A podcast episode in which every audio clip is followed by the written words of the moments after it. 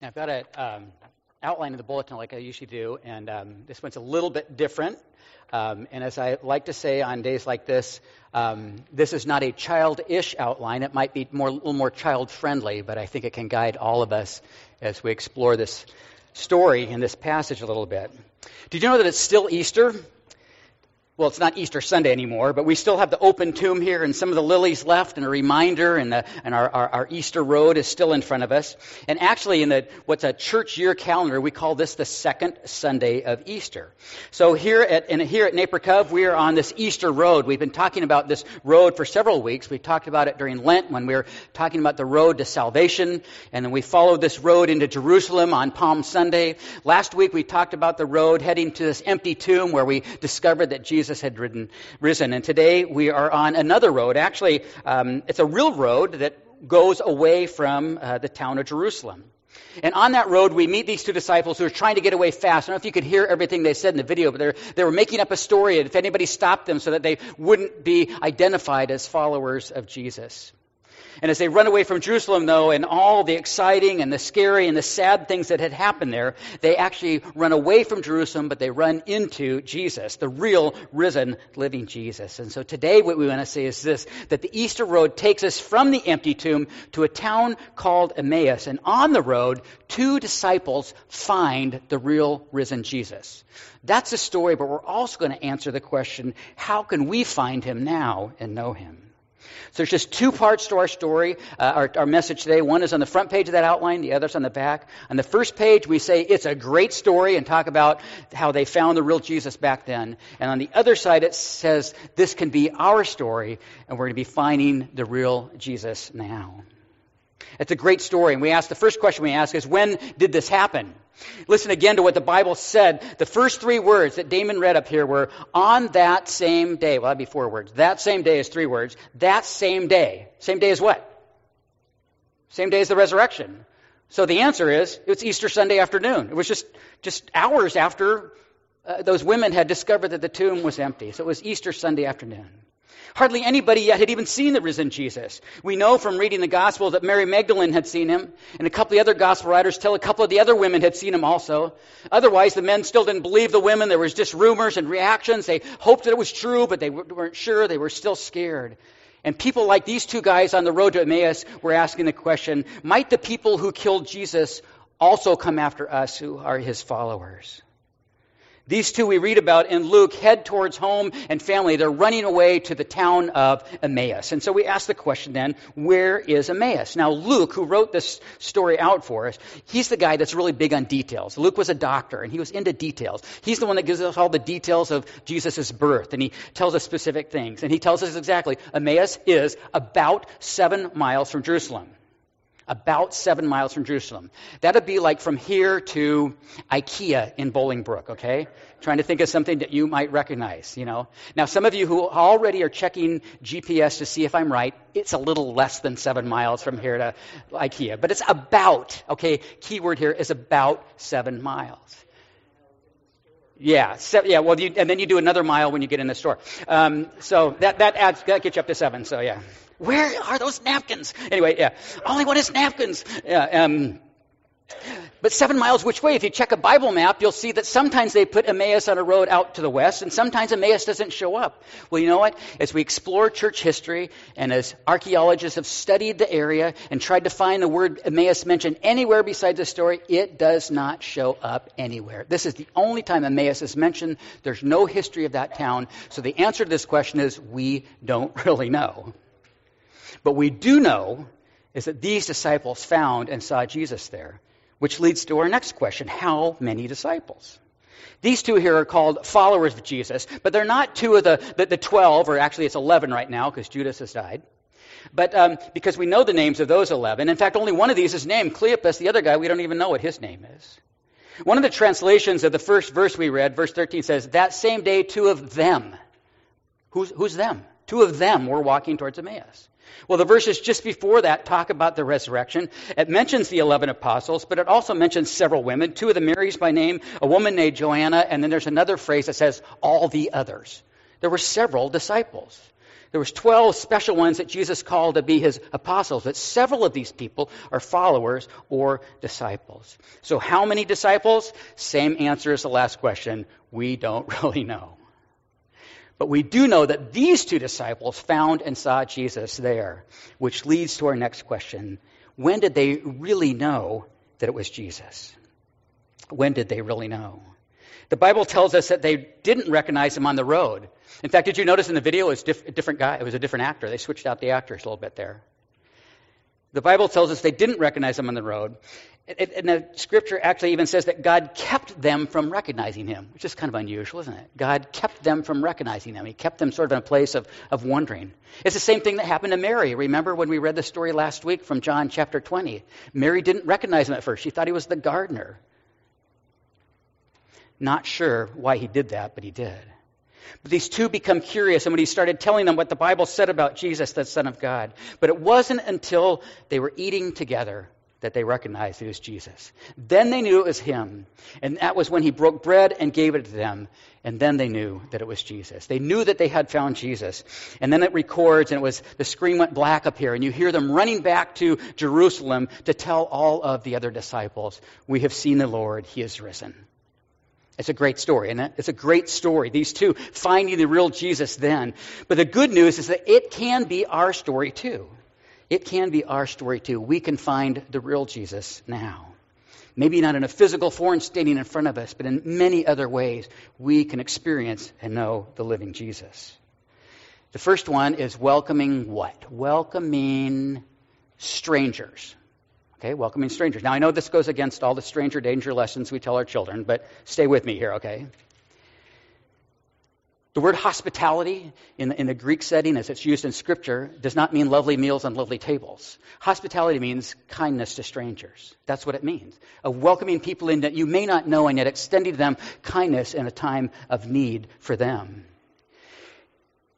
In the book of Hebrews, chapter 13, the writer there is talking about hospitality and says, you might even be, be sure to welcome strangers because you might even be entertaining angels. we don't know that when we're entertaining somebody as a, as a stranger that it possibly might be the presence of God or a message from God. And here it says, they said, they said, stay with us. It is nearly evening. The day is almost over. So he went in to stay with them. They didn't know who he was, but they extended this invitation. And one extended the invitation. The other one turned and said, what are you doing? but in they went. What would have happened if these two frightened followers had listened to their mommies and not and been afraid of stranger danger and hadn't invited them in? Seriously, what had happened if they had not invited him in to stay with them? Jesus himself talks about how we might meet him in the faces of strangers. He speaks in Matthew 25 about extending kindness to the hungry, kindness to the thirsty, kindness to the prisoner. And he even says extending kindness and help and hope to the stranger. And in Matthew 25, 40, he says this, what I'm about to tell you is true. Anything you did for the least important of these brothers and sisters of mine, you did to me. So Jesus even talks about this. Welcoming a stranger may very well mean ministering to him and welcoming him. Some of you know who Mother Teresa is, who is that, uh, that nun, that Albanian nun who spent her life in Calcutta, India, caring for the poorest of the poor and the sickest of the sick. She said this I see Jesus in every human being. I say to myself, this is hungry Jesus, I must feed him. This is sick Jesus. This one has leprosy or gangrene. I must wash him and tend to him. I serve because I love Jesus. And so as we care for and serve the people Jesus loved, we may just meet him. It reminds me a little bit of a joke. Actually, my oldest son told me this joke last week. I'd heard it before, but I played along with it, and maybe you've heard this one. But there's a, there's a big flood, and, and this, this man went up on the roof of his house to escape the flood, and he was up there, and he was, he was praying to Jesus for help to save him. Just then somebody come by, a stranger comes by in a rowboat and says, come on, get in, I can, I can take you to safety. And the guy goes, no, that's okay, I'm, I'm, I'm praying to Jesus to help me. And so the rowboat goes by. A little bit later, somebody comes in a motorboat and comes up and says, hey, come on, hop in, we can help you. He said, No, that's okay. Jesus said he would save me. I'm, I, am i am just praying and, and asking him to help me. A little bit later, a helicopter comes over and drops a rope ladder down saying, Come on up. The, the water is rising. Come to safety. And he goes, No, I've been praying that Jesus would come and save me. The waters rise and the man drowns. And he goes to heaven and he says, I'm going to chat with Jesus about it. He said, I, I asked you for help and, and, and you didn't come. And Jesus says, I sent a rowboat, a motorboat, and a helicopter. I didn't know what else to do for you. Welcoming strangers. The second place is reading our, I think you know how to fill in this blank, right? Reading our Bible, of course. Part of how Jesus helped them find him uh, was by referring to the Bible. It says here in verse 27 of Luke 24, Jesus explained it to them what was said about himself in all the scriptures. He began with Moses and all the prophets. Jesus explains himself from the Word as a place to meet him. The gospel writer John actually calls Jesus the living Word of God in chapter 1. He says, The Word became a human being and he made his home with us. The Word put on flesh and blood and moved in the neighborhood. The Word, the expression of God, the revelation of God came in the person of Jesus. So we find Jesus in reading our Bible. Now, Jesus doesn't exactly pop out of every page. We tell you, read your Bible and find Jesus. And you read a few pages of the Bible and you go, I am just more confused than when I started. There are parts of the Bible where we really need some help to understand that. But with a little help and a little guidance as we read the Word and we connect the promises and we see the person of Jesus, we do discover that we meet Him in the words of Scripture and the pages of our Bible. Welcoming strangers, reading our Bibles.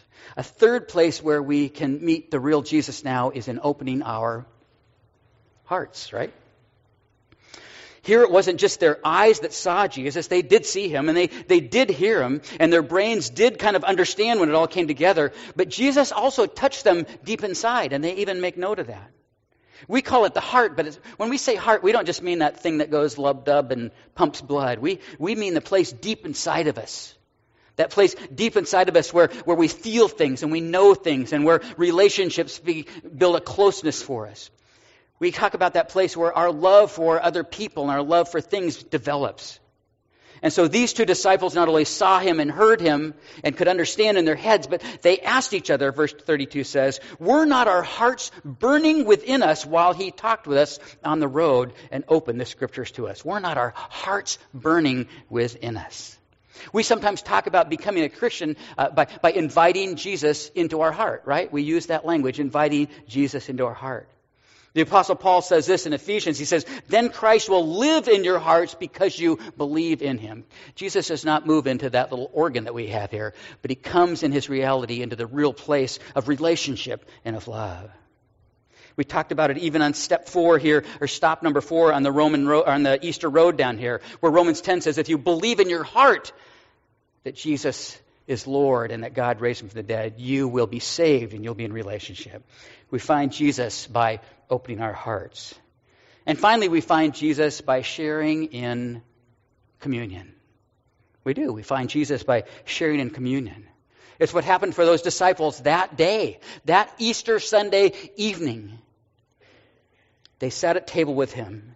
It says as he joined them at the table, then he took bread and he gave thanks. He broke it and began to give it to them. Their eyes were open and they recognized him, but then he disappeared from their sight.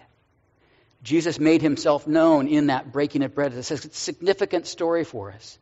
We, and this is Sunday afternoon. If we think back just a few days to the Thursday night before the crucifixion and the resurrection, that was the night at the table where Jesus said, This is my body, it is given for you. Every time you eat it, do it in memory of me.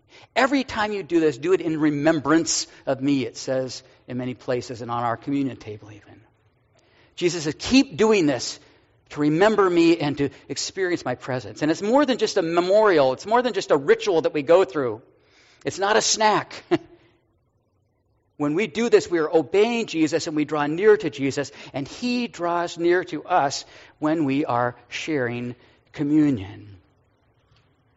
Jesus becomes very close to us. It's not magical. We don't make Jesus appear. We don't wave a wand.